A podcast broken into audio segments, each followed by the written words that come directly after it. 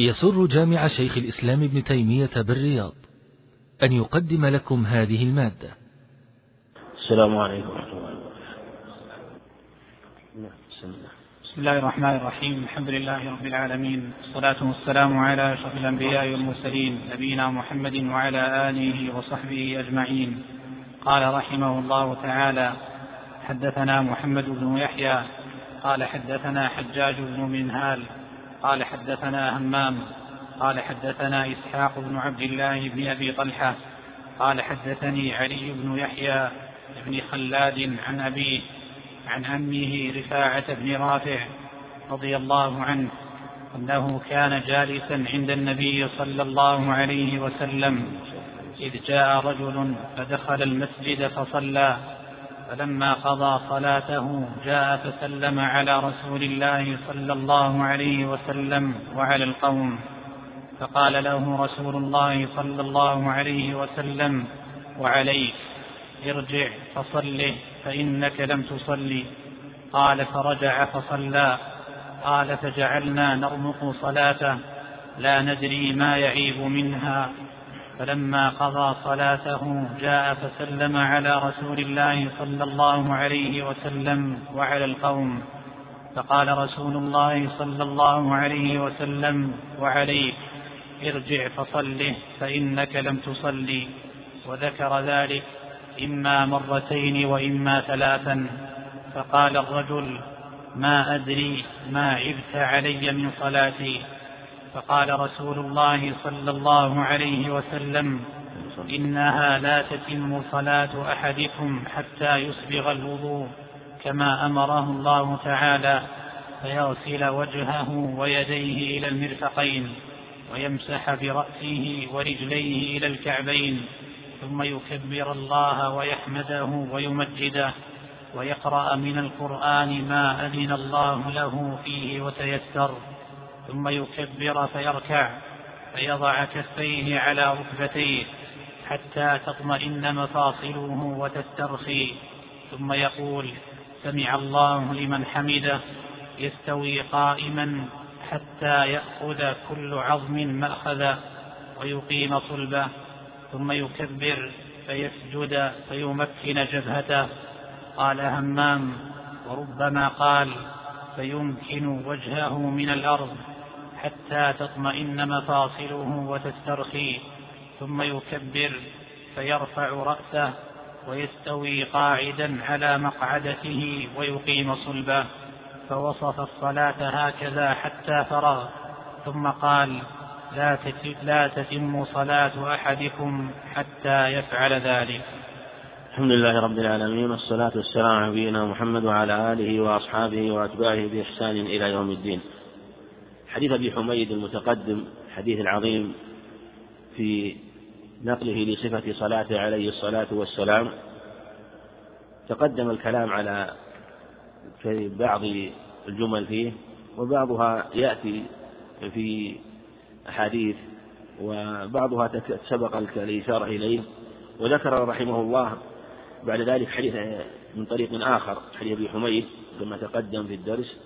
وغرضه من ذلك في الحديث الذي الذي قبل هذا في قول حدثنا محمد قال وحدثنا أبي أبو عاصم مرة أخرى قال حدثنا عبد الحميد بن جعفر قال حدثنا محمد بن عمرو سبب إراده فيما يظهر الله أعلم من رواية عبد الحميد بن جعفر وقد تقدم عن عبد عن عبد الحميد عن محمد بن عمرو لكن لأنه في الذي قبل لم يصرح وهنا صرح قال حدثنا محمد بن عمرو فاستفدنا انتفاء ثبوت الاتصال على سبيل الجزم وإن كان هو متصل هذا هو الأصل لأنه ليس بمدلس وقد التقى به أو أنه عاصره وأخذ عنه لكنه صرح بذلك لدفع الكلام من جهة التعليل بهذا فلهذا ذكر رحمه الله. وساق الحديث كما تقدم قبله.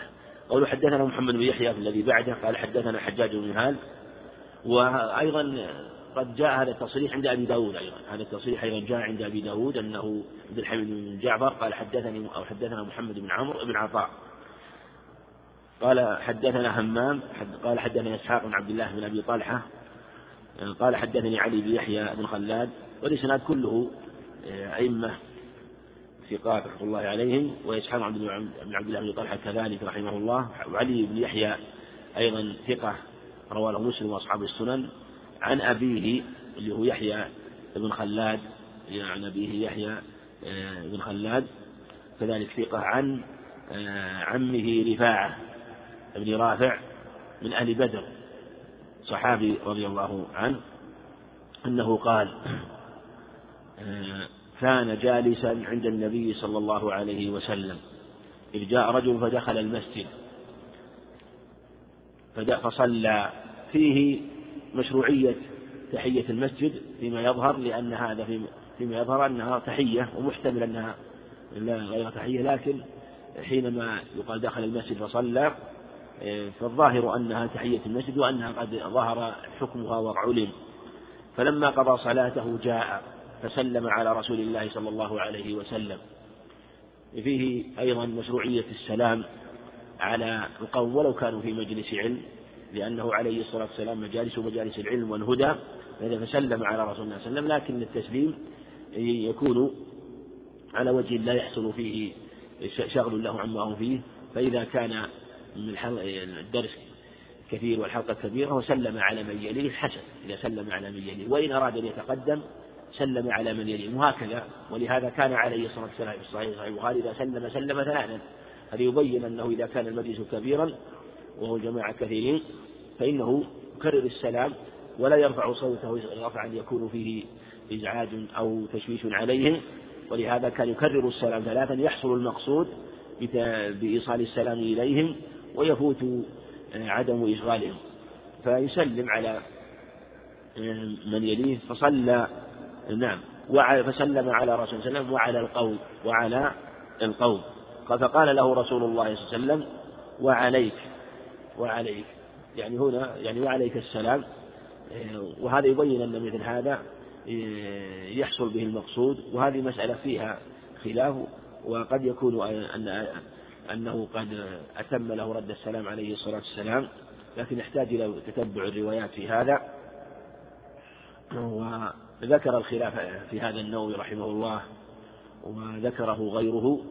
ويحتاج إلى مزيد عناية. وإن كان الأصل في السلام هو الرد بالمثل فإن ثبتت هذه الرواية دل على أن مثل هذا جائز وأن العطف في مثل وعليك يعني وعليك سلام أو عليك أو, أو عليك بمثل ما سلمت به. نعم. فسلم على رسول, على رسول الله صلى الله عليه وسلم وعلى القوم فقال له رسول الله صلى الله عليه وسلم وعليك ارجع فصله فإنك لم تصل. في هذا دلالة لما تقدم أن النفي في لغة في كلام الشارع إذا نفى آه، مسمى اسم شرعي مسمى اسم جاء على لسانه فالمراد التسمية الشرعية وإن كان معروفا في اللغة لم تصل. وهو قد صلى بمعنى أنه دعا في اللغة مسمى كما تقدم في شرعيه وهو لم يصلي الصلاة الشرعية. قال فرجع فصلى يعني الصلاة التي يحسنها. قال فجعل نرمق صلاة لا ندري ما يعيب منها مما أخطأ فيه. فلما قضى صلاة جاء فسلم على رسول الله صلى الله عليه وسلم فلما قضى صلاته أضافوها إليه لأن الصلاة لا يدرى هل هي تامة أو ناقصة. قال فجعل نرمق صلاة. فسلم على رسول الله صلى الله عليه وسلم وعلى القوم مرة أخرى وفي دلالة على أنه إذا انفصل الإنسان عن القوم ولو بخطوات يسيرة ورجع إليه فإنه يسلم ولهذا هو في المسجد. ومع ذلك رجع فسلم. وأقره النبي على ذلك. ثبت الحديث الصحيح عن براء بن عازب عند أبي داود أن أصحاب النبي صلى الله عليه وسلم كانوا إذا إذا فصل بينهم إذا التقوا سلم بعضهم على بعض. وفيه وفيه كان كان إذا فصل حجر حجر أو شجر أو أو شجرة ثم التقوا سلم بعضهم على بعض سلم بعضهم على بعض بحكم ما فصل بينهم. وجاء أخبار في هذا الباب. فقال رسول الله صلى الله عليه وسلم وعليك. ارجع فصل فإنك لم تصل. وذكر ذلك إما مرتين وإما ثلاثا. وهذا ثابت ثلاثا في حديث أبي هريرة الذي رواه البخاري ومسلم وأهل السنن وأحمد رواه السبعة بنحو من حديث رفاعة هذا وفي أحدهما زيادة على الآخر. فقال الرجل ما أدري ما عدت علي من صلاتي. باللفظ الآخر وقد جاء في حديث أبي هريرة والذي بعثك بالحق لا أحسن غير هذا فعلمني. لا يغسل غير هذا وهذا فيه حسن التأدب في السؤال والتأدب في طلب الفائدة وطلب العلم. فقال رسول الله صلى الله عليه وسلم إنها لا تتم الحديث. وفيه كما كما تقدم معنا فيما يظهر أظنه تقدم معنا إشارة إلى قاعدة وهي أن تأخير البيان عن وقت الحاجة أنه نعم غير غير هو الأصل وتقدم أنه يجوز أحيانا. متى؟ يعني تأخير بيان عند الحاجة. يجوز تأخيره ولو نعم عند المصلحة للمصلحة للمصلحة. هذا محتاج إلى البيان. وجاء وسأل النبي عليه السلام فلم يعلم عليه الصلاة والسلام. تقدم الإشارة إليه لأن فيه مصلحة شرعية فجاز تأخيرها لنفس المصلي ولنفس أيضا من يرمقه ويرى صلاته فيكون أبلغ في التعليم وأبلغ في تلقي العلم وأبلغ في التشوف إلى معرفة صفة الصلاة الصحيحة. فقال رسول الله صلى الله عليه وسلم إنها لا تتم صلاة أحدكم حتى يسبغ الوضوء. الإسباغ نوعان إسباغ واجب وهذا واجب وهو أن يغسل كل عضو مرة آه، واحدة للجميع جميع العضو والرأس يمسح. جميعه. وإسباغ مستحب وهو أن يتوضأ ثلاثا ثلاثا في جميع الأعضاء إلا في الرأس فإنه يمسحه ذاهبا أو راجعا إلى آخر رأس أو ذاهبا إلى آخر رأس ثم يرجع إلى مقدمة. كما أمره الله تعالى فيغسل وجهه ويديه قلت يا أيها الذين قمتم إلى الصلاة فاغسلوا وجوهكم ويديكم مرافق فيغسل وجهه ويديه إلى المرفقين ويمسح ويم... نعم. ويمسح يعني يمسح رأسه ورجليه إلى الكعبين ورجليه إلى هذه صفة الوضوء صفة الوضوء. وهنا ذكر وكأنه والله أعلم فيسبغ الوضوء المراد إسباغ الواجب لأنه قال فيغسل وجهه من لم يقل ثلاثا ويديه و ويمسح رجليه إلى الكعبين. وهذا قد يمكن أن يلحق بقاعدة وهو أن ما علق باسم له مراتب ما علق باسم إذا علق الحكم باسم له مراتب هل يتعلق بأوائلها أو بأواخرها؟ إذا كان له مراتب. صحيح أنه يكفي أوائلها هذا هو الأصل إلا أن يدل دليل على أنه لا بد من المرتبة الثانية. فإذا جاء حكم معلق أو حكم أو اسم علق بحكم وله مراتب فإنه يتعلق هل يتعلق بأوائلها أو بأواخرها؟ مثل مثلا قص الشارب له مراتب منه القص وربما يكون إلى درجة الحف فالأصل أنه إذا قال قص القص يقع على مجرد القص اليسير يقع على مجرد القص الكثير وهكذا في مسائل أخرى. لكن دلت النصوص فالنص تفسر ولهذا في هذا الحديث جاء جزء الشوارب دل على أنه يتعلق بأواخرها حتى يبلغ به إلى قريب من الجلد فتبرز وتظهر وذلك أن مطلق الأمر يحصل به وجوده آه، في الدرجة الأولى وفي المرتبة الأولى آه، بمعنى أنه حقق وامتثل الأمر الذي أمر به. ثم آه، يكبر الله يقول الله أكبر وثبت في الأخبار الصحيحة وتقدم في الصحيحين حديث ابن عمر وحديث هريرة الصحيحين وحديث علي بن طالب وحديث عند عن السنن أبي داود الترمذي وحديث أبي حميد في صحيح البخاري. كذلك حديث كثيرة في هذا الباب حديث ابن عباس وحديث علي بن أبي طالب رضي الله عنه عمران بن حصين. وأخبار متواترة في حديث مسيء صلاته حينما قال له استقبل القبلة وكبر كلها متواترة على التكبير والصفة الله أكبر الله هذا الصحيح. الله أكبر. وجاء بإسناد صحيح عند ابن ماجه وتقول الله أكبر نص على الله أكبر. وأكثرها يكبر تقول يكبر. أما الأمر بها جاء عند ابن ماجه أما نفس فعله فثبت في الأخبار الصحيحة أن كونه أنه أنه عليه يقول الله أكبر. ثم يكبر ويحمد الله ويمجده ويحمد الله ويحمد الله ويمجده. وهذا التحميد والتمجيد استدل به جمع العلم على وجوب الاستفتاح. يعني يكبر ويحمد الله ويمجده. يحمد الله ويمجده. قال ويقرأ القرآن. يدل على أن المراد بالحمد والتمجيد هنا دعاء الاستفتاح. ولهذا قال بعضهم بعضهم بوجوبه. وقال بعضهم إنه ركن. قال بعضهم إنه سنة. اختلف ثلاثة أقوال الاستفتاح هل هو ركن أو واجب أو مستحب؟ مثل خلاف في الصلاة على النبي عليه الصلاة والسلام. هل هي ركن أو واجب مستحب. مثل خلاف في السعي في الحج هل هو ركن أو واجب أو مستحب.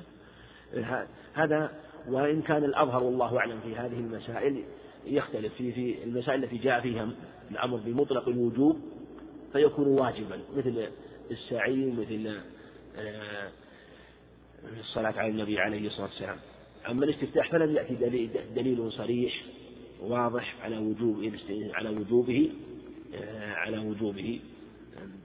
هذا آه، إلا فيما جاء في هذا الحديث يكبره ويحمده ويمجده ويقرأ من القرآن. وكأن هذا والله أعلم في مقام التعليم في مقام التعليم ولهذا آه، في في حديث رفاعة ذكر له عليه الصلاة والسلام أمور مستحبة أمور مستحبة في صفة الصلاة. وجمهور علماء على أنه مستحب. ومثل أيضا التسبيح الركوع. سبحان ربي الأعلى سبحان ربي العظيم. في الركوع وفي السجود هل هو واجب أو مستحب أو ركن أو ركن؟ ومال شيخ الإسلام وقوى أنه ركن رحمه الله والصواب أنه أو الأظهر أنه واجب. حينما يأتي الأدلة مطلقة آه، في هذه الحالة آه، نقول بوجوبه ولا آه، نقول إنه ركن إلا بدليل واضح في هذه المسألة المعينة. نعم. ويقرأ من القرآن في اللفظ الآخر عند أبي داود ويقرأ بأم القرآن. وهذا نص مفسر لحديث أبي هريرة الذي عند السبعة ثم ثم ثم ثم تقرأ ما تيسر من القرآن وأن المراد به الفاتحة. أو أن المراد ما تيسر إذا كان لا يحسن الفاتحة. أو أن قوله في أبي هريرة مجمل فسره في حديثه رفاعة رفاعة وأن وأن المراد به قراءة الفاتحة. ما أذن الله له فيه وتيسر ثم يكبر فيركع فيضع كفيه على ركبتيه. ثبت في الأخبار الصحيحة في وضع اليدين على ركبتي سعد بن وقاص أنه قال كنا نضع أيدينا بين بين الركب ثم نهينا عن ذلك وأمرنا أن نضع أيدينا على ركبنا. كان أول التطبيق التطبيق هو أن يضع الكف على الكف توضع بين الركبتين. هذا نسخ وخفي على سعد رضي الله على وخفي على ابن مسعود رضي الله عنه ثم في صحيح مسلم وأنه كان يطبق وخفي عليه الناسخ رضي الله عنه. هذا سيأتينا إن شاء الله. كذلك حديث أبي حميد عند أبي داود الترمذي أنه عليه الصلاة والسلام وضع يديه آه، على ركبته وفرج بينهما من وراء آه، ركبتيه فرج أصابعه من وراء ركبتيه. هذا الموطن هو موطن يفرج بين الأصابع. لأنه أمكن للإنسان لأن الراكع يحتاج إلى أن يشتد ولأنه يمد ظهره. فربما لو أنه ضم أصابعه زلت يده مع ركبته فسقط أو لم يطمئن في ركوعه فأمر بأن يفرج أصابعه حتى يلقم الركبة الأصابع فيكون أثبت له كما في حديث أبي حميد. وحتى تطمئن مفاصله وتسترخي تماما. معناه أنه يمدها مدا ولهذا في حديث أبي حميد ووتر. يعني مدها كالوتر والديدة وفي هذا حديث كثيرة آه، جاءت في هذا المعنى. نعم. ثم يقول سمع الله لمن حمده كما تقدم. وهذا أيضا جاء في حديث المسيء صلاته قائما حتى يأخذ كل عظم مأخذه ويقيم صلبه. وهذا جاء في وعند ابن حان ماجه بسند جيد ثم ارفع حتى تطمئن قائما حتى تطمئن قائما وأن الاطمئنان واجب في حال القيام. وهذا قول جماهير أهل العلم وعند أحمد حتى ترجع العظام. وفي اللفظ الآخر حتى يقر أو كل عظم إلى موضعه يعود فيستقيم صلبه. هذا سيأتينا أيضا في حديث مسعود الذي بعد إشارة إليه. وأن من لم يقيم صلبه فلا صلاة له. نعم. ثم يكبر فيسجد فيمكن أو فيمكن جبهته. قال حمام وربما قال فيمكن وجهه من الأرض حتى يطمئن مفاصله وتسترخي. وهذا هو أنه يسجد بعد ذلك. يسجد نازل يهوي الأرض ساجدا ساجدا.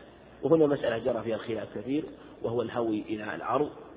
سجود إذا هوى هل يسجد على يديه أو على ركبتيه؟ الجمهور على أنه يسجد على ركبتيه. وذهب مالك وابن حزم إلى أنه يسجد ينزل على يديه وهو قول. ابن حزم اختار الوجوب في ذلك. وهي مسألة من المسائل التي فيها خلاف وجاء فيها أدلة من الطرفين وليست من المسائل التي شدد فيها أو يجري فيها النزاع لأن بعض الإخوان ربما شدد فيها وشدد الإنكار فيها. مثل هذا لا يجوز. يجوز مثل لأن هذه من المسائل التي يجري فيها الخلاف ويكون هنا دليل وهنا دليل فمن رجح قولا بدليله فلا ينكر عليه إنما ينكر على من خالف السنة بعد وضوحها وبيانها. بعد وضوحها وبيانها. وهذه المسألة جرى فيها الخلاف. الجمهور قالوا إنه ينزل على ركبتيه واستدلوا بحديث وائل بن حجر. عند الأربعة أنه عليه الصلاة والسلام كان إذا سجد سجد على ركبتيه سجد على ركبتيه وهذا رواه أبو داود من طرق من رواية شريك عن عاصم بن كليب عن أبيه عن وائل بن حجر. ورواه أيضا من رواية آه، عبد الجبار بن وائل بن حجر عن أبيه. وهذا إسناده في انقطاع. وهذه وهذا وهذا من أحسن أنواع الحسن. شريك ضعفه يسير وهو قاض كبير رحمه الله. وله جلالته وضعفه يسير. ورواية عبد الجبار وائل فيها انقطاع آه، وانقطاعه ليس آه، انقطاعا فاحشا لأن مثله يدرك مثل هذا ويعلمه من حال أبيه. خاصة أنه ينقل عن أبيه والرجل أعلم الناس آه، بأهله وبأبيه خاصة في أمر الصلاة التي تعرف وتنقل عن أهل أولاد ينقلها أولاده عنه ويتوارثونها عنه ويعرفونها فإذا نقل عبد الجبار عن أبيه لا يكون إلا نقلا متحققا. إذا نقل قال الإنسان لو الإنسان نقل كان أبي يفعل كذا فإنه لا يعترض عليه. لا يعترض عليه بذلك حينما ينقل عن أبيه بأنه عن أبيه عن النبي صلى الله عليه وسلم. ومثل هذا نقل عن أبيه أنه فعل ذلك اقتداء بالنبي عليه الصلاة والسلام. وإن كانت هذه الحجة يعني هي من باب الترجيح لكن لا ليست على جهة الاصطلاح لكن الذي يقوي هو الشاهد الآخر وهو على الطريقة المتبعة من باب الحسن وهذا لا إشكال فيه. ثم رواه أبو داود أيضا بإسناد مرسل من رواية عاصم بن كليب جاء رواية عاصم بن كليب عن أبيه مرسلا عن أبيه مرسلا بدون ذكر وائل بن حجر. وائل بن حجر. ف وأيضا يشهد له أنه صح عن عمر رضي الله عنه صح عن عمر ذلك وقد روى ابن أبي شيبة بإسناد صحيح رواية الأسود بن يزيد أن عمر كان إذا سجد سجد على ركبتين وقعت ركبته أولا سجد على ركبتين. وفعل عمر في مثل هذا يكون حجة في مثل هذا المقام حينما آه، يكون اختلاف في باب الترجيح. لكن لو كان هذا الفعل ليس له شاهد من السنة وعندنا دليل آخر من السنة مخالف مخالف له في هذه الحال لا نقول حجة لكن حينما يكون عندنا دليل واضح بين ودليل آخر واختلف المقام فهذا من المرجحات لهذا القول وجاءت آثار في هذا عن جمع من السلف فهذا القول أخذ به الجمهور. القول الثاني استدلوا بحديث أبي هريرة وقد رواه الثلاثة روى الثلاثة أنه عليه الصلاة والسلام من رواية آه، عبد الله بن نافع الصائغ عن محمد بن عبد الله الحسن عن أبي الزناد عن عرج عن أبي هريرة أنه عليه الصلاة والسلام قال يعمد أحدكم فيبرك كما يبرك البعير. هذه الرواية الثلاثة ما فيها زيادة وليضع يديه. جاءت زيادة وليضع يديه من رواية الدراوردي عن آه، محمد بن الحسن عن أبي الزناد عن عرج عن أبي هريرة. قال وليضع يديه قبل آه، قبل ركبتيه. أما رواية عبد الله بن نافع ليس فيها وليضع يديه. هذه رواية آه، أبي داود آه، والنسائي. يعني رواها النسائي رواها معها معه غيره آه، أبو داود أو الترمذي. والأولى رواها الثلاثة رواها الثلاثة وعبد الله بن نافع لا بأس به وهو صحيح الكتاب. والدراوردي يعني إن لم يعني إن كان إما أن يكون مثل عبد الله بن نافع أو لا يفوقه فإنه متكلم فيه متكلم فيه. ثم الدراوردي اضطرب في روايته. في هذا الباب اضطراب عظيم. هذا يدل على أنه ما ضبط هذه الرواية؟ ما ضبطها. ويدل عليها أنه المعروف عن ابن عمر كما رواه البخاري معلقا مجزوما به أن ابن عمر رضي الله عنهما كان يسجد على يديه يسجد على يديه. هكذا رواه البخاري وصد قال وكان إذا سجد سجد على يديه. رواه الدراوردي الدراوردي هذا كما روى الحاكم والدار قطني عن النبي صلى الله عليه وسلم أنه كان يسجد على يديه. رفعه. هذا من أوهامه كما نبه ذلك البيهقي وغيره. ووقع له في مثل أوهام في مثل ذلك أوهام. مع أن جاءت روايات أخرى تؤيد رواية وائل بن حجر لكنها روايات ضعيفة. وكما يقال لا يستحيل مثلا أن أن يستدل بها في هذا المقام ما دام رواية ضعيفة وفيها أو ضعفها شديد فلا بد أن يكون الكيل بالعدل ولا يكون فيه تطفيف. لهذا هذه الروايات تدل على هذا. وخاصة الرواية التي عند الثلاثة من رواية بن أبناء الصالح يعمد أحدكم فيبرك كما يبرك الجمال. يعمد أحدكم. وهذه الرواية واضحة ولا إشكال فيها ولا تخالف رواية وعن بن حجر. وسكت عن مالك. وكأنه وقع له وهم في ذلك أو انقلاب كما ذكر ابن القيم رحمه الله عنه وأيد ذلك بأوجه كثيرة ذكرها في زاد المعاد. وإن كان بعض الوجوه ذكرها موضوع نظر. ولكن قوله فلا يبرك كما يبرك البعير. وهذا واضح بمعنى أنه لا يبرك كما يبرك العين وقوله وليضع يديه وليضع يديه قبل ركبتيه هذا موضع نظر موضع نظر في هذه الرواية. إما أن ذكرها وهم أو أنه انقلاب إما أن تكون أوهم هذه الزيادة أو أنها انقلاب. وذلك أن البعير كما هو معروف يسقط على يخر على وجهه يخر على وجهه وينزل على وجهه وتكون قدماه قائمتين قائمتين. ثم بعد ذلك إذا خر على وجهه آه، نزل على آه، اعتدل على رجليه. وإلا في الأول تكون قائمة. ولهذا الذي ينزل على يديه في الحقيقة يشبه البعير في نزوله يشبه البعير في نزوله حيث نزل على وجهه. نزل على وجهه. وعلى هذا يكون نهي الإنسان أن ينزل على وجهه أن ينزل على وجهه. فكما ينزل البعير على آه، مقدمه. هم قالوا الذين قالوا قالوا لا ينزل على ركبتيه التي لا تنزل لا ينزل لا ينزل الإنسان على ركبتين اللتين في اليدين فيوافق البعير فيوافق البعير في النزول على يديه التي في ركبتيه. التي في ركبتيه. فهو البعير ينزل على يديه وركبتاه في يديه. فإذا نزلت على ركبتيك وافقت البعير في نزولك على يديه وعلى ركبتيه التي في يديه. لكن هذا في نظر فيه نظر. لأن المقصود هو المخالفة في الظاهر. أما القصد إلى النزول على الركبة فهو أمر خفي.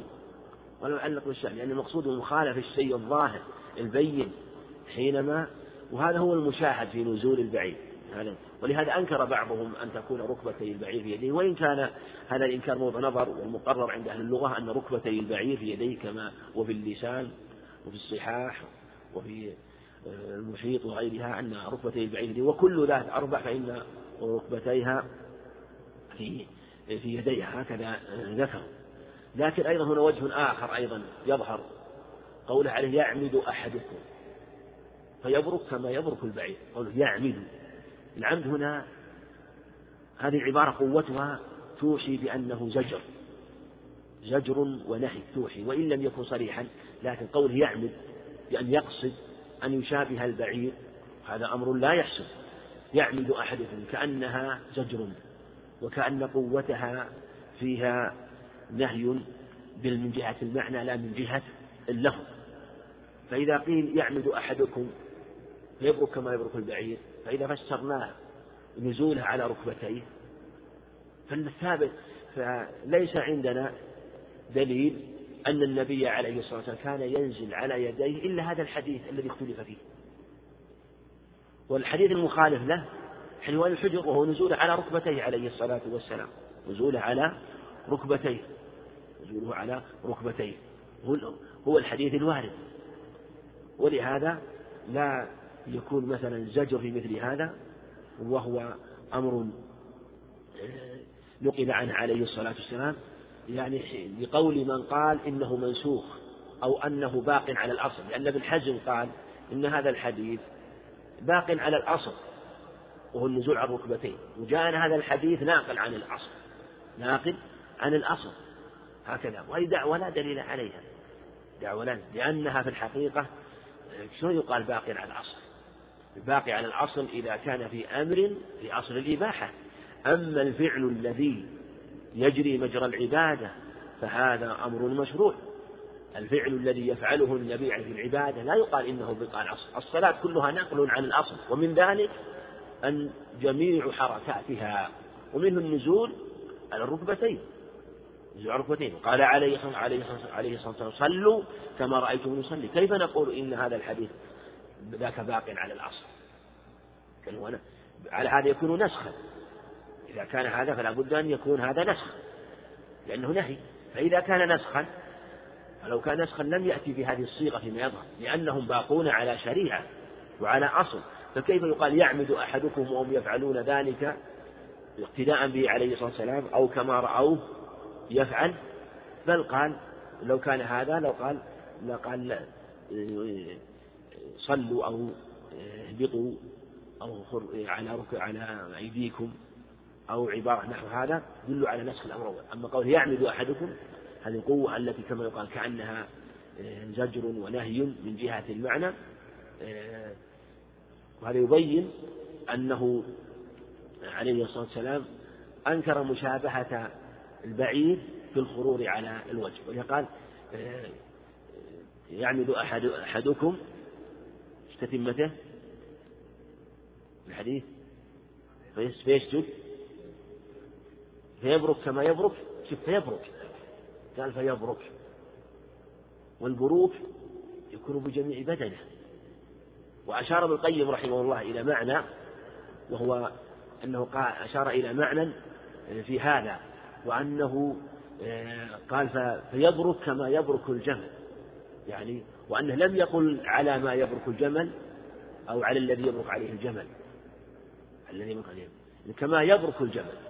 ولو كان المراد بالنزوع الركبة لا قال على الذي يبرك عليه وهو الركبة. لكن كما يعني هيئته هيئته آه، كبروك الجمل هيئته في النزول كبروك الجمل وهو السقوط والخروج ثم هذه أيضا واضح لأنها من جهة المعنى ومن جهة النزول هيئتها قد تكون أولى لأن الإنسان أول ما ينزل تنزل تنزل أسافره ركبتاه ثم يداه ثم وجهه. وإذا أراد أن يرفع يرفع الأعلى يرفع الرأس أول ثم اليدين ثم الركبتين. وإذا أراد ينزل ينزل الأقرب. وإذا أراد يرفع يرفع الأعلى. يرفع الأعلى الذي كان سافلا في سجوده. فهذا هو الأظهر في هذه المسألة. والمسألة كما تقدم آه، كما قال النووي جماعة رحمة الله عليهم آه، لا بأس أن ينزل على هذا أو هذا. وقال قتادة رحمه الله لما سئل عن هذه المسألة كما روى ابن شيبة ينزل على الأهون عليه. وعلى هذا إذا كان إنسان يشق عليه النزول على يديه ينزل على ركبتيه ينزل على يديه. أو يشق النزول على يديه ينزل على ركبتيه. فإذا كان هذا أيسر ينزل عليه يفعل ما هو الأيسر. نعم. فيمكن وجهه من الأرض حتى تطمئن مفاصله. وهذا في حديث أبي حميد عند أبي داود الترمذي أنه عليه سجد ومكن جبهته وأنفه عليه الصلاة والسلام. وهذا هو الواجب سيأتينا أيضا في حديث ابن عباس قلت أن أسجد على سبعة أعظم أنه يجب أن يسجد على أنفه وعلى وجهه هذا هو الصحيح. نعم. ثم قال همام وربما قال فيمكن وجهه من الأرض حتى تطمئن مفاصله وتسترخي ثم يكبر فيرفع رأسه ويستوي قاعدا على مقعدته آه، حتى يطمئن. كما في رواية في الصحيحين أيضا أنه حتى آه، يستوي جالسا ويقيم صلبه. لا بد من إقامة الصلب لأن هذه كلها أركان آه، في الصلاة. فوصف الصلاة هكذا حتى فرغ ثم قال لا تتم صلاة أحدكم حتى يفعل. وهذا الحديث رواه الأربعة أبو داود وكل من نساء المواجهة من رواية علي بن يحيى بن خلاد. به والحديث كما تقدم فيه أحكام كثيرة جدا. حديث فيه أحكام كثيرة جدا وهو في صفة الصلاة وحديث أبي هريرة في معناه. تقدم شيء منه يأتي شيء منه إن شاء الله. نعم. حدثنا زياد بن أيوب قال حدثنا أبو معاوية الضرير ومحمد بن فضيل ويعلى بن عبيد ومحمد بن ربيعة وعبيد الله بن موسى عن الأعمش عن عمارة بن عمير عن أبي معمر عن أبي مسعود الأنصاري رضي الله عنه قال قال رسول الله صلى الله عليه وسلم لا تجزي صلاة لا يقيم الرجل فيها صلبه في الركوع والسجود. نعم. حدثنا جل أيوب هذا هو الطوسي ثقة تقدم مرارا. أبو هاشم حدثنا معاوية الضرير ومحمد بن خازم محمد بن خازم. ومحمد بن فضيل ثقة رحمة الله عليه ويعلى بن عبيد بن أبي أمية. ونافسي يعلى بن عبيد. أنا ثقة رحمه الله وله أخوان ثقات ثقتان أيضا. هم أكثر من ثلاثة هم أكثر من ثلاثة لكن المشهورون ثلاثة في الصحيح. يعلى بن عبيد بن أبي الطنافسي والثاني من هو؟ عمر بن يعلى. عمر بن يعلى ومحمد بن محمد بن عبيد هو يعلى بن عبيد وعمر بن عبيد ومحمد بن عبيد. وهذا وهذا يعلى بن عبيد. وكلهم في رحمة الله عليهم. ومحمد هو ولا يعلى بن عبيد ومحمد بن ربيعة هذا هو الكلافي الكوفي صدوق رواه أهل السنة الأربع وعبيد الله موسى تقدم العبسي ثقة من رجال الجماعة عن الأعمش. نعم سليمان مهران أبو محمد الكوفي الإمام المشهور. عن عمر بن عمير التيمي هذا ثقة ثابت رحمه الله من رجال الجماعة عن أبي معمر عبد الله بن سخبر الأزدي ثقة رجال الجماعة عن أبي مسعود عقبة بن عمرو الأنصاري رضي الله عنه قال قال رسول الله صلى الله عليه وسلم لا تجزئ صلاة لا يقيم الرجل فيها صلبه في الركوع والسجود. هذا الحديث آه، رواه الأربعة رواه الأربعة أهل السنة. وهو حديث صحيح حديث صحيح آه، وله شواهد من رواية علي بن شيبان عند أحمد وابن ماجه لا صلاة لمن لم يقم صلبه في الركوع والسجود وجاء أيضا من رواية أبي هريرة عند أحمد بسنده ضعف. آه، لا ينظر الله إلى من لم يقم صلبه في السجود لكن سند ضعيف. ويغني عن هذان الحديثان. لا تجزئ صلاة. هذا نص واضح أنها لا تجزئ. وإذا قال لا تجزئ معناها لا تصح. فمن لم يقم صلبه في الركوع ولا في السجود ففاتت الطمأنينة. وفاتت إقامة الصلب بينهما وهي ركن. وهذا نص على أنها ركن في الركوع والسجود. في الركوع يعني حينما يرفع من الركوع. وكذلك أيضا إقامة الصلب في الركوع. يعني حينما يقيم صلبه في الركوع في الرفع من الركوع. يقيم صلبه في السجود في الرفع من السجود بين السجدتين. السجدتين أما آه، نفس مد الصلب هو هو مشروع أن يمد صلبه أن يمد صلبه في كما تقدم في حديث جاء في حديث عائشة وجاء في حديث حميد المتقدم لم يحفظ ولم يرفع ولم يصوب ولم يقنع عليه الصلاة والسلام في صفة صلاته قوله لا يقيم الرجل هنا الرجل والمرأة حكمهما واحد تلحق المرأة بالرجل من باب الحاق بنفي ماذا؟ القياس مسمى نفي ماذا؟ نفي الفاعل. لأن القياس إما جمع أو فرق وهذا بالإجماع. هذا بالإجماع. وقال عليه صلوا كما رأيتم يصلي وأمر الله بالصلاة بعموم كلفين وبينها النبي عليه الصلاة والسلام. هو والأصل أن أن بيان المجمل الواجب حكمه. بيان المجمل الواجب قاعدة الأصولية بيان المجمل الواجب واجب. المجمل الواجب واجب. فالمبين مرتبته مرتبة المبين مرتبته مرتبة المبين. فإذا كان المبين واجب كان المبين واجبا. إذا كان المبين مأمور وبين فإن البيان مأمور به. لأن لا يمكن أن يتحقق أداء الواجب المأمور به في المجمل إلا بامتثال المبين المبين. لا يمكن امتثال الأمر المجمل إلا بامتثال الأمر المبين. فدل على أن المبين واجب وجوب المجمل المجمل المأمور به كما تقدم. وصلاته عليه الصلاة والسلام له أقيموا الصلاة في الصلاة بإقامتها بينها النبي عليه الصلاة والسلام. ولهذا دل على وجوبها الفعل والقول. الفعل والقول الفعل بفعله ببيانه. والقول بقول صلوا كما رأيتموني أصلي. ولهذا أخذ العلماء أن الأصل الوجوب في أفعاله في الصلاة وفي الحج إلا ما دل الدليل عليه. نعم. حدثنا علي بن خشرم قال أنبأنا عبد الله يعني بن أدريس عن عاصم بن كليب عن عبد الرحمن بن الأسود عن علقمة قال قال عبد الله رضي الله عنه علمنا رسول الله صلى الله عليه وسلم الصلاة فكبر ورفع يديه فلما أراد أن يركع طبق يديه بين ركبتيه قال فبلغ ذلك سعدا رضي الله عنه فقال صدق أخي قد كنا نفعل هذا. ثم أمرنا بهذا يعني الإمساك بالركب ووضع يديه على ركبتيه. حدث علي بن خشرم قال أنبانا عبد الله بن إدريس كلهم تقدموا. عن عاصم بن كليب وصدوق تقدم. عن عبد الرحمن الأسود بن يزيد بن قيس النخعي ثقة من رجال جماعة. عن علقمة بن قيس ثقة رحمه الله إمام. قال قال عبد الله رضي الله عبد الله هو ابن مسعود.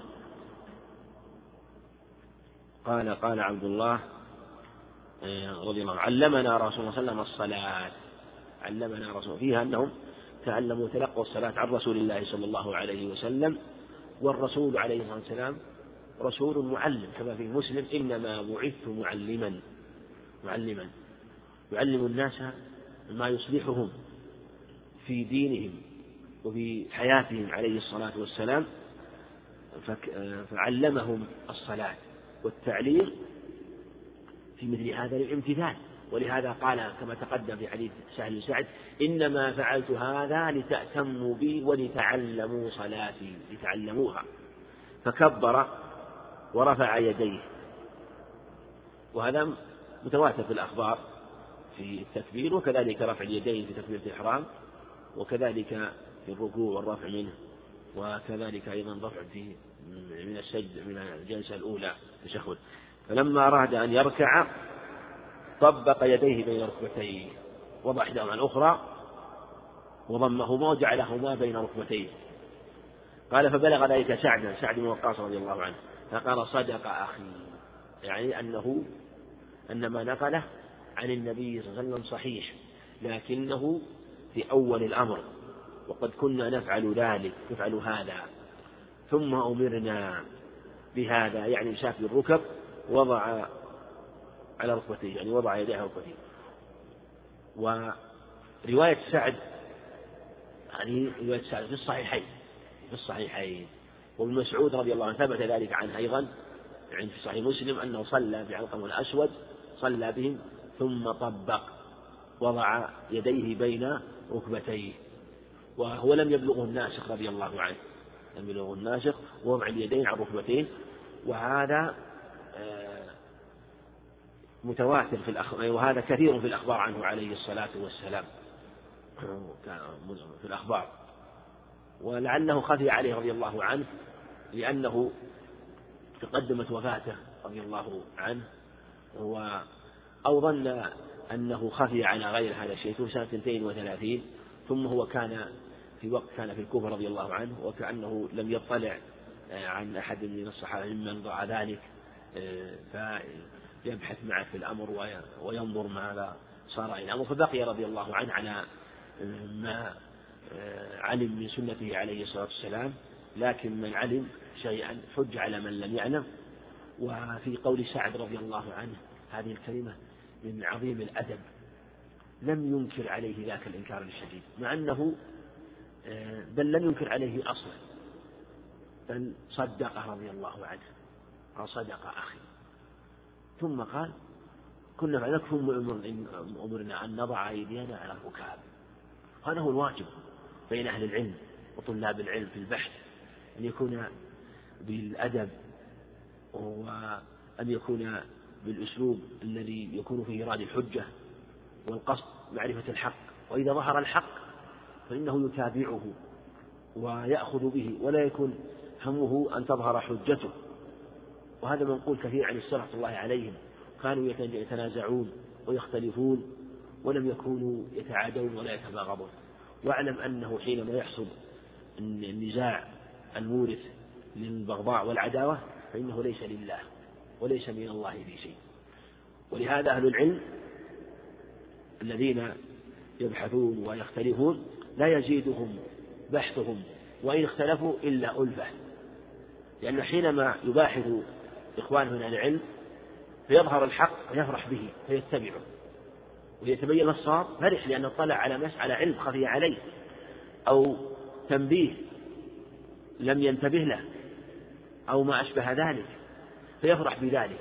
فرحه يزيده أنس ومحبة لأخيه إما أنه أطلعه على شيء خفي عليه عن النبي عليه الصلاة والسلام أو نبهه إلى دلالة نص خفيت عليه أو عموم لم ينتبه له. أو تقييد وبقي على الإطلاق أو تخصيص وبقي على العموم أو أنه لم يسمع أصلا بهذا الدليل فيثني عليه. هذا موجود في مناظرات. وما أحسن المناظرة التي جرت بين يحيى بن معين وعلي المديني بحضور أحمد رحمه الله في مس الذكر وقد ذكر الحاكم المستدرك رحمه الله في المجلد الأول وهي مناظرة فيها طول يرجع إليها فيها من عظيم الأدب بينهم. ثم الإمام أحمد رحمه الله كأنه يقرر كلما تناقشوا جعل يقرر ويزن ثم يقول كذا وكذا.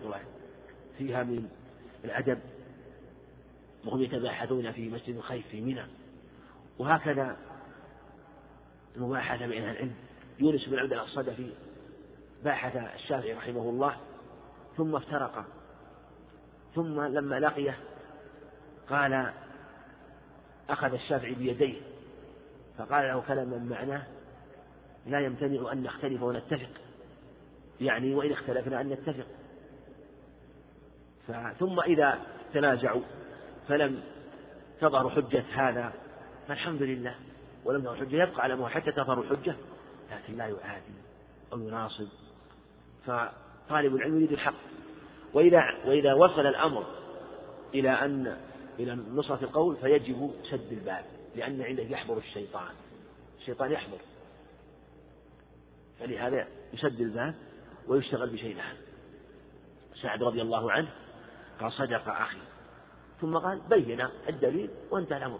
ولم يخطئه ولم يقل كذا إنه كيف خفي عليه وهو كذا. لا. هذا يخفى. خفي على عمر رضي الله عنه مسائل. خفي على غيره من الصحابة مسائل مع جلاله رضي الله عنهم. كانوا يرجعون إلى الحق. و نعم. ووضع يديه على ركبتيه. أيضا هذا ثبت أيضا وجاء في عدة أخبار عنه عليه الصلاة والسلام وأيضا كما تقدم أنه لأجل آه، أن هذا فيه تمكن في وضع يديه. وقال عمر رضي الله عنه إن الركب قد إن الركب قد سنت لكم فخذوا بها كما روى الترمذي إن الركب قد سنت لكم يعني أنه في وضع اليدين على الركب. نعم. حدثنا علي بن خشرم قال حدثنا سفيان حاء وحدثنا ابن المقرن ومحمود بن آدم قال حدثنا سفيان عن الزهري عن سعيد بن مسيب عن أبي هريرة رضي الله عنه قال لما رفع رسول الله صلى الله عليه وسلم رأسه من الركعة الآخرة من صلاة الصبح قال اللهم أنج الوليد بن الوليد وسلمة بن عياش وعياش بن أبي ربيعة والمستضعفين بمكة اللهم اشدد وطأتك على مضر واجعلها عليهم سنين كسني يوسف. نعم حدثنا عن خشر قال حدثنا سفيان وحدثنا قال وحدثنا ابن مقر وابن آدم قال حد قال حدثنا سفيان عن الزهري عن سعيد المسيب عن أبي هريرة. وهذه الأسانيد يبين لطالب العلم أن الأسانيد المشهورة في الأخبار المشهورة محصورة. إذا أتقنها طالب العلم في الغالب انها تتكرر عليه مرارا كثيرا. وإذا تجد الأسانيد المعروفة الصحيحة غالب السنة والأخبار منقولة بها ولله فإذا تكررت على طالب العلم هذه الأخبار وهذه الأسانيد ضبطها وأتقنها. وعلم علم آه، هذه الأسانيد. فكم تكررت أسانيد كثيرة في هذا الكتاب؟ ورجال وطرق ونسخ في أحاديث مرت كثيرا. ليبين أن الأئمة الكبار الأئمة الكبار حفاظ حفظوا السنة وضبطوها يعني مجموعهم باجتماعهم عليها رحمة الله عليهم. والأصل في هذا العناية بالصحيحين البخاري ومسلم. من اعتنى بالصحيحين دراسة الأسانيد وقراءتها فإنه آه، يكون قد أحاط بجملة الأسانيد عموما في كتب السنة من المعاجم والأجزاء والمسانيد والكتب الأخرى المؤلفة أنواع الصحاح المؤلفة في الغالب أنها ترجع إلى هذه الأسانيد ولا شك هناك نسخ وهناك رجال كثيرون لكن حينما تضبط مثل هذه الأشياء بمراجعتها والعناية بها في هذين الصحيحين في الغالب الذي يمر عليك في كتب السنن من الأسانيد يكون الشيء الذي الذي يشد عنك والذي يغيب عنك. ولا تعرفه قد يكون نسبة يسيرة بالنسبة لما تعرفه من الأسانيد. ترى مثلا في سنن أبي داود والترمذي والأسانيد التي تتكرر كثيرا من أسانيد الصحيحين ورجال الصحيحين. لا تحصى. سنن ماجه سنن النسائي مسند أحمد رحمه الله هكذا المعاجم والمسانيد والأجزاء. فإذا مر عليك رجل أو إسناد غريب أو خارج هذه الكتب في الغالب أنك تستغربه. وتعرف أنه بعيد العهد به. إما أنك نسيته لأنه لم يتكرر كثيرا فلا يكون مما اشترت روايته أو أنه خارج الرواية الصحيحين ونحوهم من الأسانيد المشهورة. قصد من هذا مثل هذا الإسناد؟ وأمثاله يتكرر. وهذا الحديث في الصحيحين.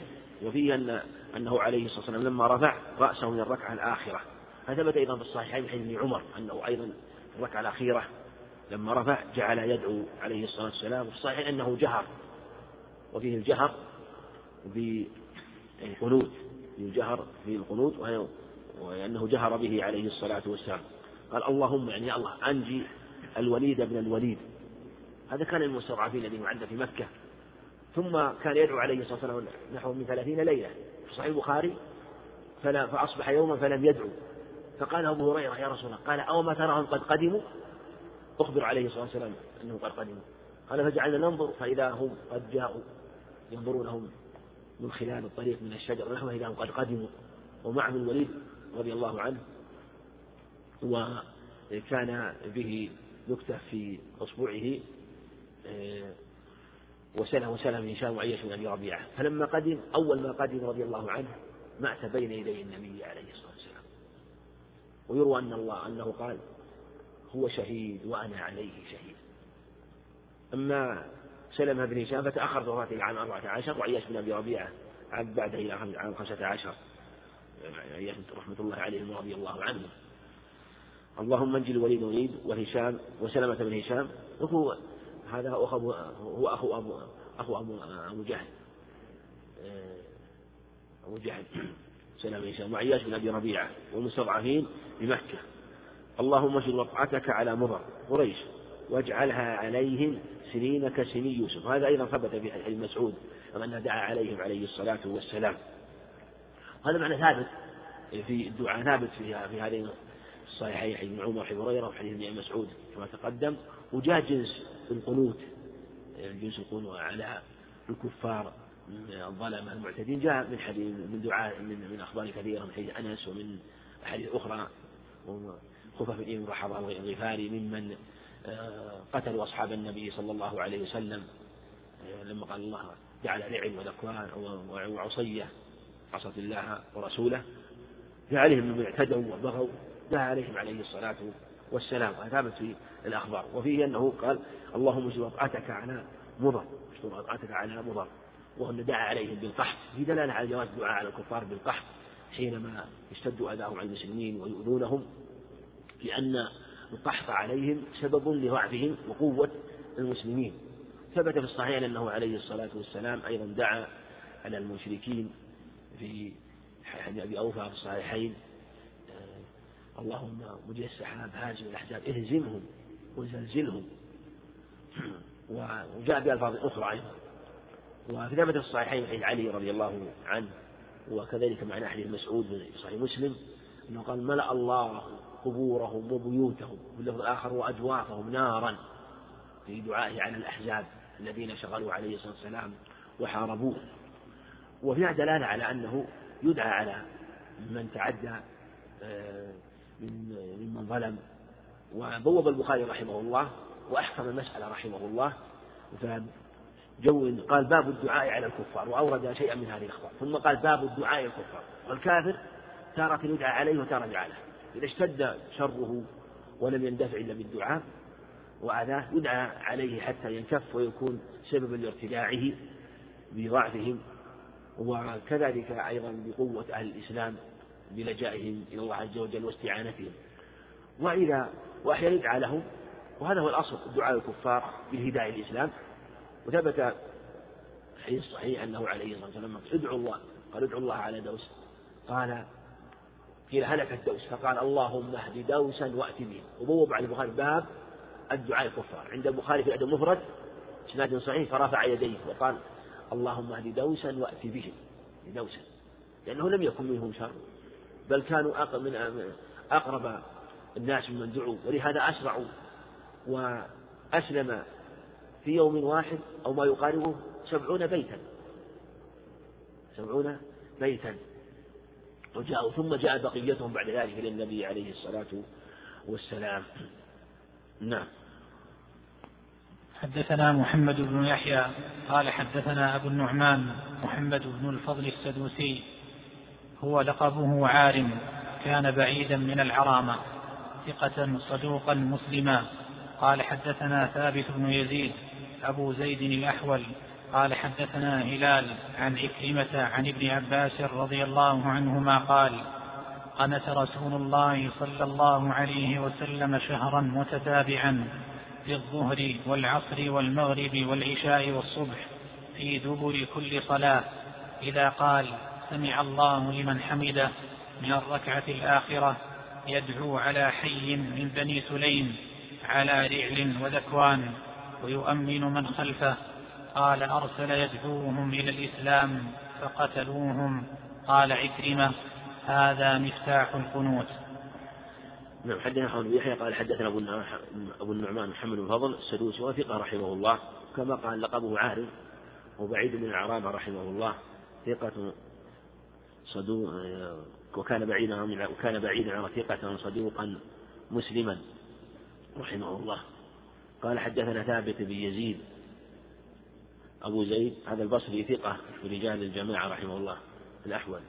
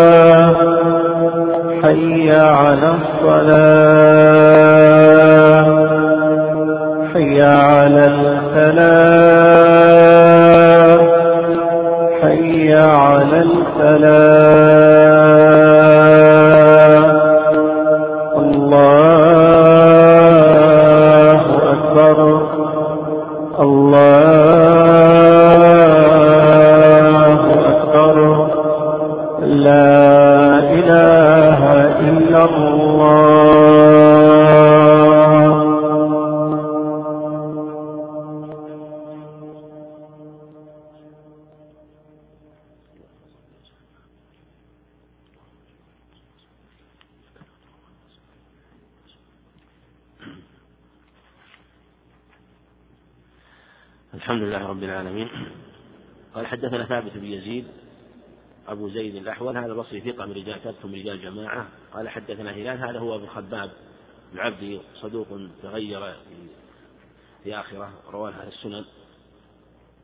والأصل كما تقدم عدم التغير في حينما يروي إنسان خاصة يروى شيئا فرواه غيره فإنه يكون جيدا ثابتا فلا يحكم عليه بالضعف بمجرد هذا خاصة كما أنه شواهده في الصحيحين.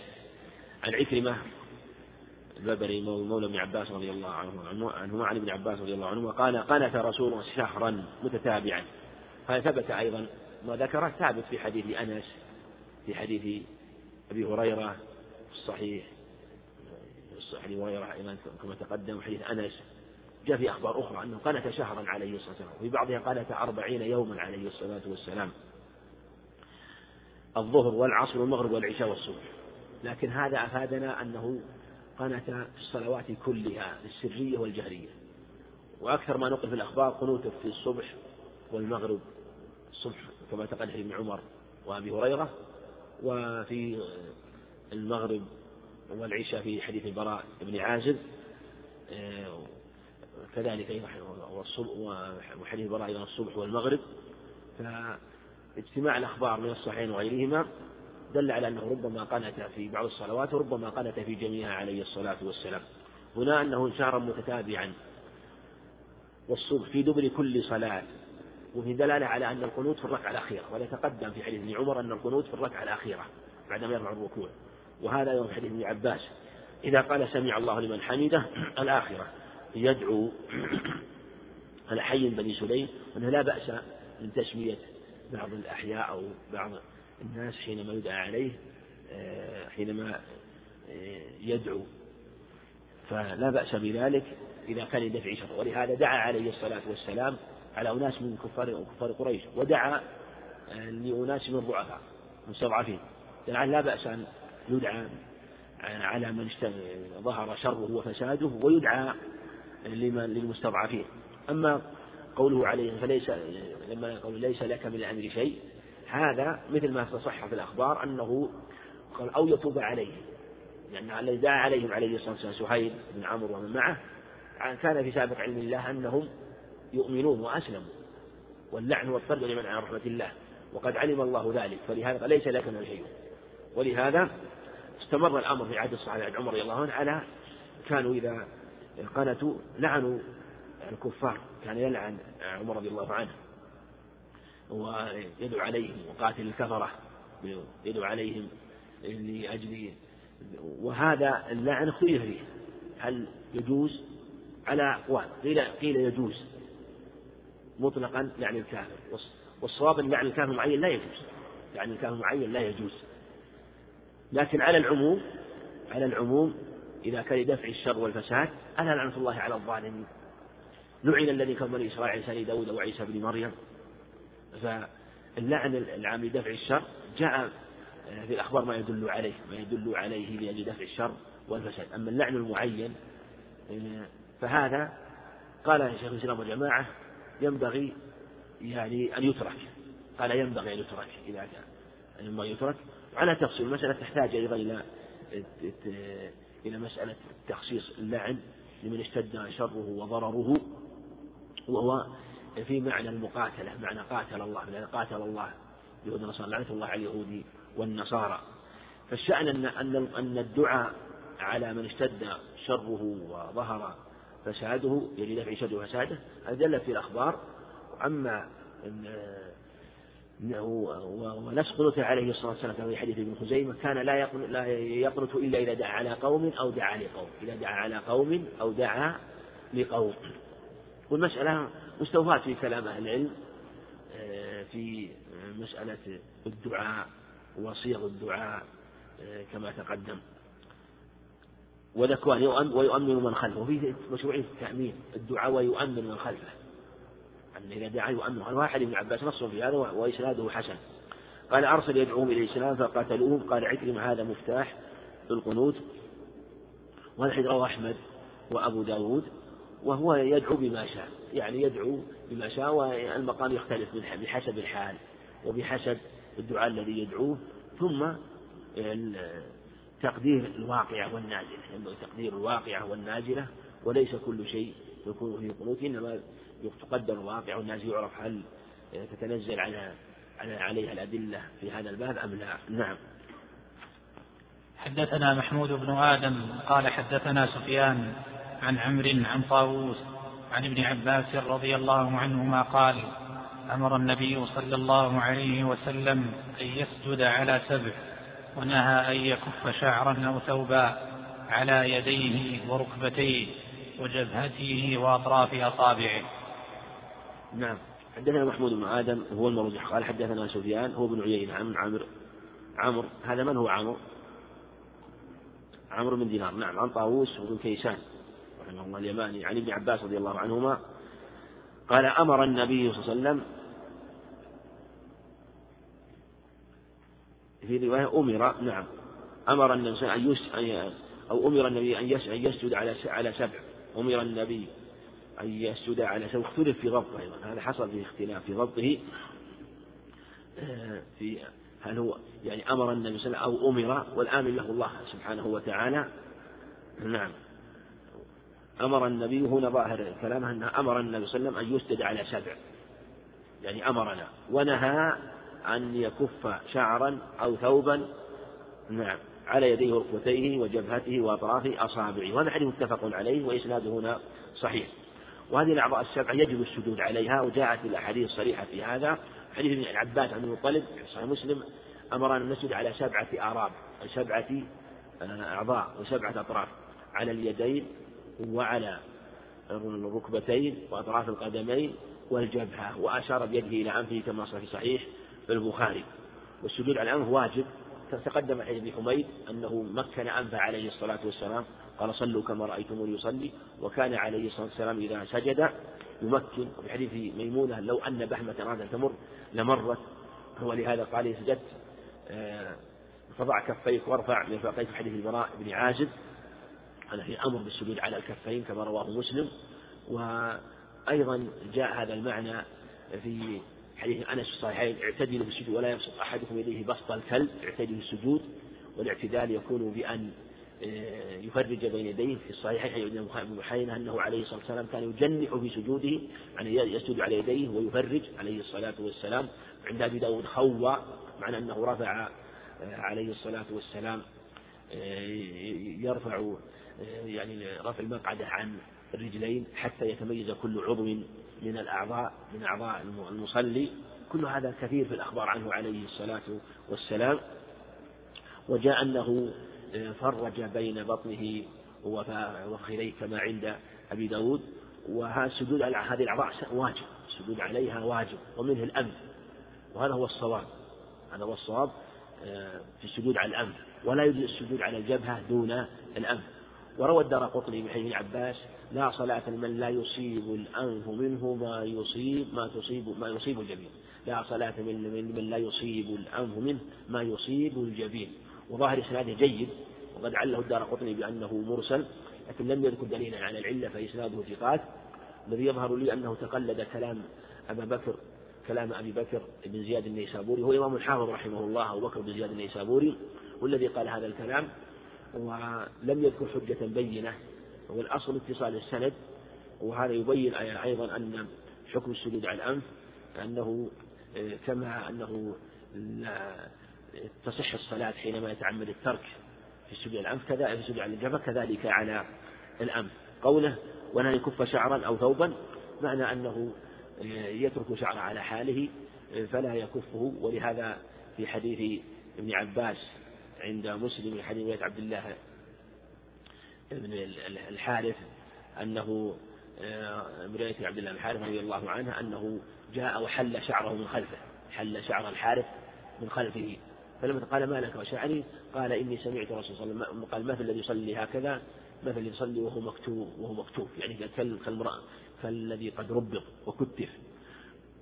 وبين أيضا أنه يسن أن يكون الشعر آه، أنه يسجد كما يسجد آه، الوجه واليدان إلا إذا كان هو كف الشعر وأنه فهذا الشأن أنه يعني يتركه خلفه ولا فلا فلا يربطه بخلاف ما إذا ترك الجدائر هذا لا بأس به.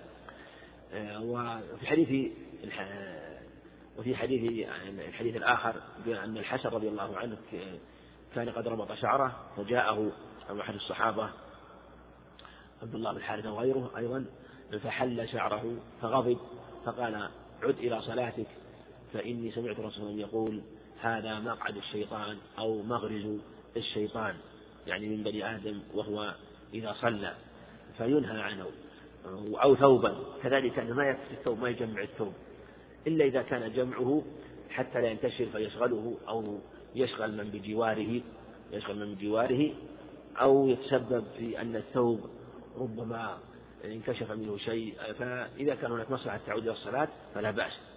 ومن كفت الثوب أن كفت مثلا كمام الثوب لا يكفتها بل يتركها وكذلك الغترة وما أشبه ذلك. وهذه معنى أنه لا يرميها خلفه مثلا بل تكون معه وتسجد معه فهي تسجد كما يسجد سائر البدن على يديه وركبتيه وجبهته وأطراف أصابعه نعم. حدثنا عبد الله بن هاشم قال حدثنا يحيى يعني بن سعيد عن محمد بن عمرو قال حدثنا أبو سلمة بن عبد الرحمن عن أبي سعيد الخدري رضي الله عنه قال والذي أكرمه وأنزل عليه الكتاب لقد رأيت رسول الله صلى الله عليه وسلم يصلي بنا ليلة صلاة المغرب وإن جبينه وأرنبته لفي الماء والطين. حدثنا عبد الله بن هاشم قال حدثنا يحيى يعني ابن سعيد. من هو يحيى بن سعيد هذا؟ نعم. قطان. نعم. لأن هذه طبقة. ليس الأنصاري أو الأموي بل هو القطان. نعم. عن محمد بن عمرو علقه وقاص الليثي قال حدثنا أبو سلمة عبد الرحمن عن أبي سعيد الخدري رضي الله عنه قال والذي أكرمه وأنزل عليه الكتاب لقد رأيت رسول الله صلى الله عليه وسلم يصلي بنا ليلة فيه تحقق ذلك منه رضي الله عنه صلاة المغرب. المعروف الصحيحين صلاة الفجر. والثابت أيضا في حديث عبد الله بن أنيس في صحيح مسلم أيضا أنها صلاة الفجر. هذا هنا قال صلاة المغرب. هذا يبين لك أن الكتب الأخرى التي خارج الصحيحين يكون فيها روايات أخرى تحتاج إلى النظر. هل هي مثلا حديث آخر أو زيادة أو وهم؟ هذه الرواية رواية محمد بن عمرو عن أبي سلمة. رواية الصحيحين رواية محمد بن إبراهيم التيمي عن أبي سلمة وهو أوثق منه. محمد بن عمرو لا بأس به الجملة في درجة الحسن في الرواية وهو صدوق. لكنه إذا خالف غيره لا يحتمل من هذا. والمعروف الصحيحين كما تقدم سعيد الخدري الفجر وكذلك حديث عبد الله بن في صحيح مسلم. ويمكن أن يقال إنه وهم منه رحمه الله.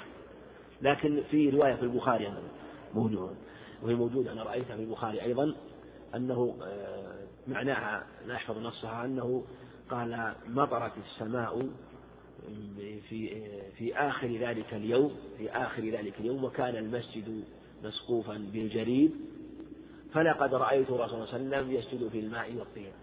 هذه رواية يظهر الله أعلم قوله من آخر ذلك اليوم يعني من آخر النهار قال من آخر كأنه والله أعلم أن المطر نزل من آخر اليوم بعد العصر.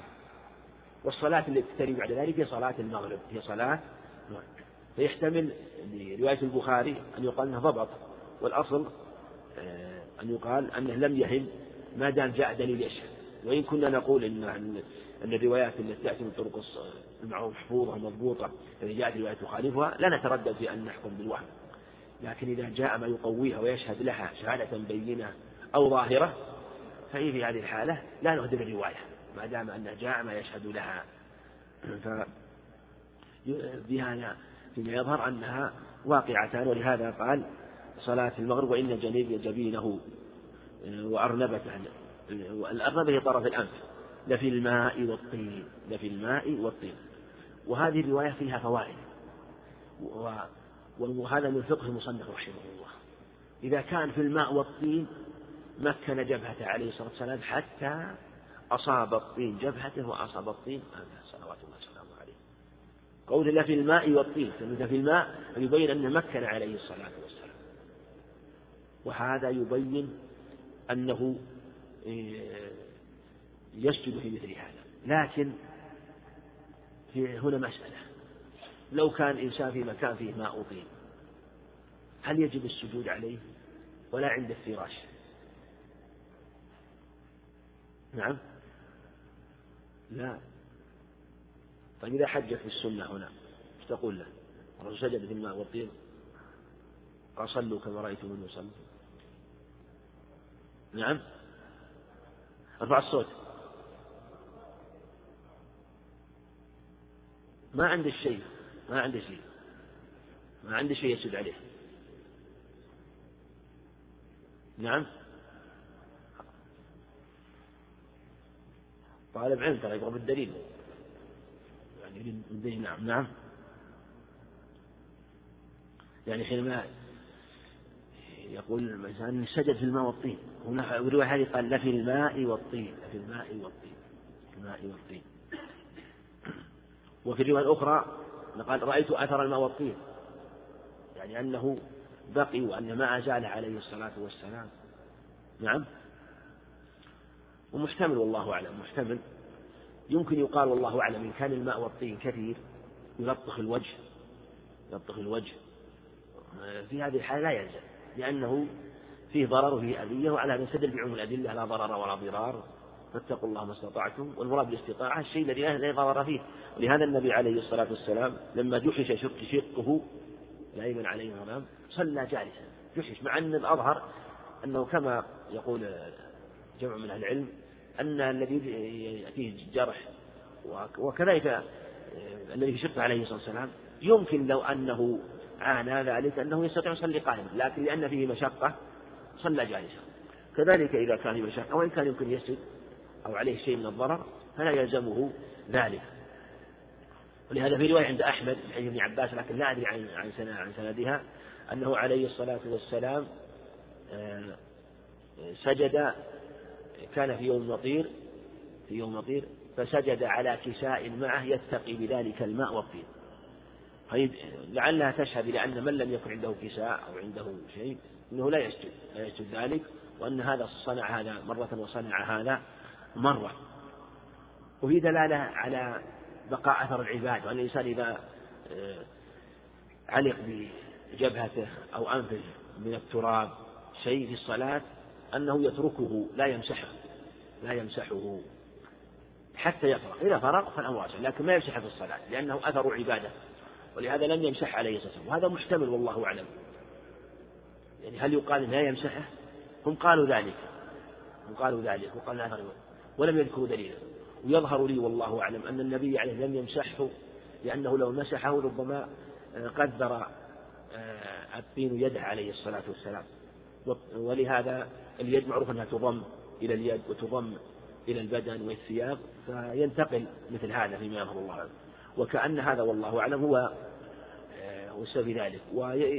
ويمكن حديث ابن عباس المتقدم أيضا اللي في السجود أنه كان يتقي الماء بكساء أنه إذا كان الطين كثير معنى أنه إذا كان الطين كثير لو سجد سجد على الطين بيديه. أما إذا كان الطين شيء مثلا للوجه ولا يمكن أن يبرك عليه بركبتيه يضع بركبتيه ويضع بيديه إنما في موضع سجوده فهو أيسر. وإن كان في موضع اليدين وقد يقال هذا فرق آخر.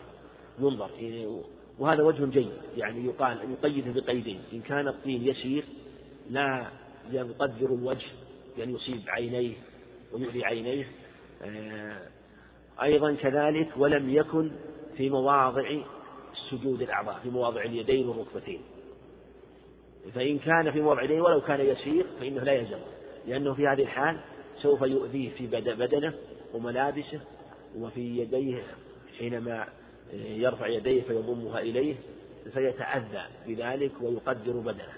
قد يظهر هذا والله أعلم وهذا لا يوافق عموم الأدلة من جهة أنه دفع أذى ونفصل في مثل هذه الحال مثل هذه الحال. وفيه كما تقدم ترك أثر العبادة. ولهذا نهى النبي عليه الصلاة والسلام لما قال في مسح الحصى في حديث معقيد بن معقيد بن أبي الدوسي قال مسحة واحدة أو مرة. إن كنت لابد فاعلا فمرة في المسح. يعني حتى لا يكثر العمل. وعلى هذا كأن عدم مسحه والله أعلم لأجل أنه يمسح بيده أو قد يحتاج المسح ببدنه بثيابه. وإلا فلو كان معه مناديل فقد يقال لا يمتنع أن يمسح. لأنه إزالة شيء من الأذى يعينه على أداء العبادة لأن إزالة الأذى هذا قد يعينه. ولأنه ربما بقاء الطين قد يشغله قد ينزل على أنفه قد ينزل على عينيه وقد يشغله في صلاته. فكان هذا والله أعلم أقرب. نعم. حدثنا محمد بن يحيى قال حدثنا مسلم بن إبراهيم قال حدثنا ابو وهيب قال حدثنا أيوب عن نافع عن ابن عمر رضي الله عنهما عن النبي صلى الله عليه وسلم قال إذا سجد أحدكم فليضع يديه وإذا رفع فليرفعهما فإن اليدين تسجدان كما يسجد الوجه. قف على هذا حدثنا ابن يحيى حدثنا مسلم إبراهيم هذا هو الفراهيدي وهيب هو ابن خالد حدثنا أيوب عن نافع عن ابن عمر رضي الله عنه. هذا إسناد صحيح وقد أخرجه أحمد وأبو داود الترمذي. وحديث صحيح وتقدم هذا المعنى. إذا سجد أحدكم فليضع يديه مثل ما تقدم الأخبار وضع اليدين والسجود عليهما لكن وإذا رفع فليرفعهما. فإن اليدين تسجدان كما يسجد الوجه. وهذا قد يكون دليلا لقول من قال من لم يستطع السجود على الوجه هل يسجد على اليدين أم لا؟ في خلاف. أكثر العلم قالوا من لم يستطع السجود على الوجه والآن فلا يسجد على اليدين. منهم من قال إنه كما قال فاتقوا الله ما استطعتم وإذا أمرتكم بأمر فأتوا ما استطعتم. فلهذا يسجد على اليدين وقد يشهد له هذا الحديث قوله فإن اليدين تسجدان كما يسجد الوجه والله أعلم. وصلى الله وسلم وبارك على نبينا محمد.